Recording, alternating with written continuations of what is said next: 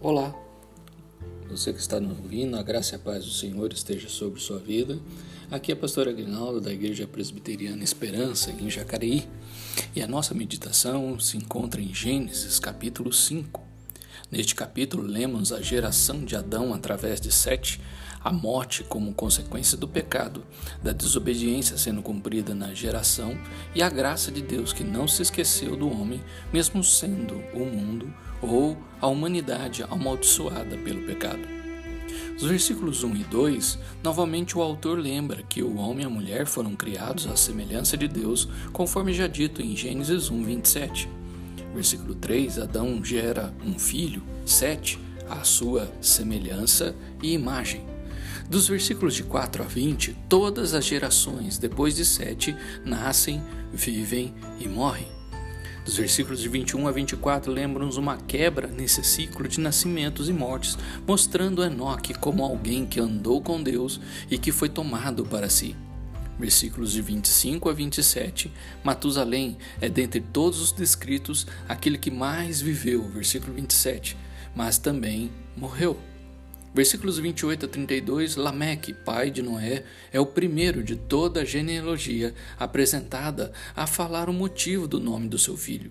Ele esperava que seu filho trouxesse consolo por causa do trabalho e da fadiga que ele reconhece como maldição do Senhor, conforme Deus havia dito a Adão em Gênesis três, de dezessete a dezenove.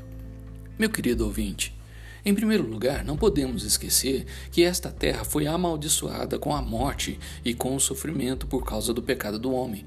Deus abençoou o homem na criação, versículo dois, mas amaldiçoou a terra por causa da desobediência, capítulo dois, dezessete e três, dezesseis a vinte e quatro.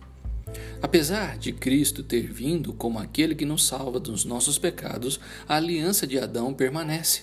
A morte física não foi retirada dos homens, subjugando a todos, até que Cristo retorne e os céus e a terra sejam refeitos e a morte seja vencida pelo Cordeiro de Deus.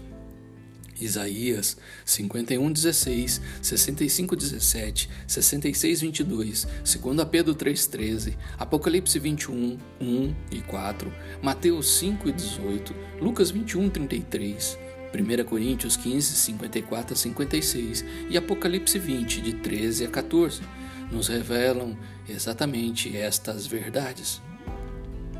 Em segundo lugar, aqueles que andam com Deus serão tomados para Ele. Enoque é um exemplo de que vale mais andar com Deus do que andar neste mundo amaldiçoado e condenado. Deus não está no mundo, primeiro João dois, de quinze a dezessete.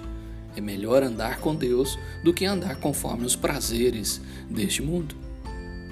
Em terceiro lugar, mesmo em um mundo decaído, amaldiçoado e perdido, há consolo e esperança. Lameque aguardava por este consolo através de Noé, seu filho.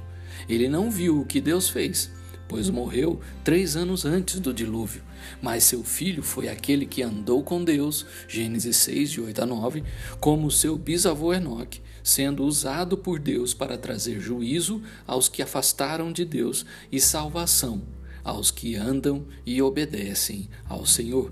Ezequiel quatorze, quatorze e vinte, Mateus vinte e quatro, trinta e sete e trinta e oito, Hebreus onze, sete, primeiro Pedro três, vinte e vinte e um, dois Pedro dois, cinco, nos mostram estas verdades.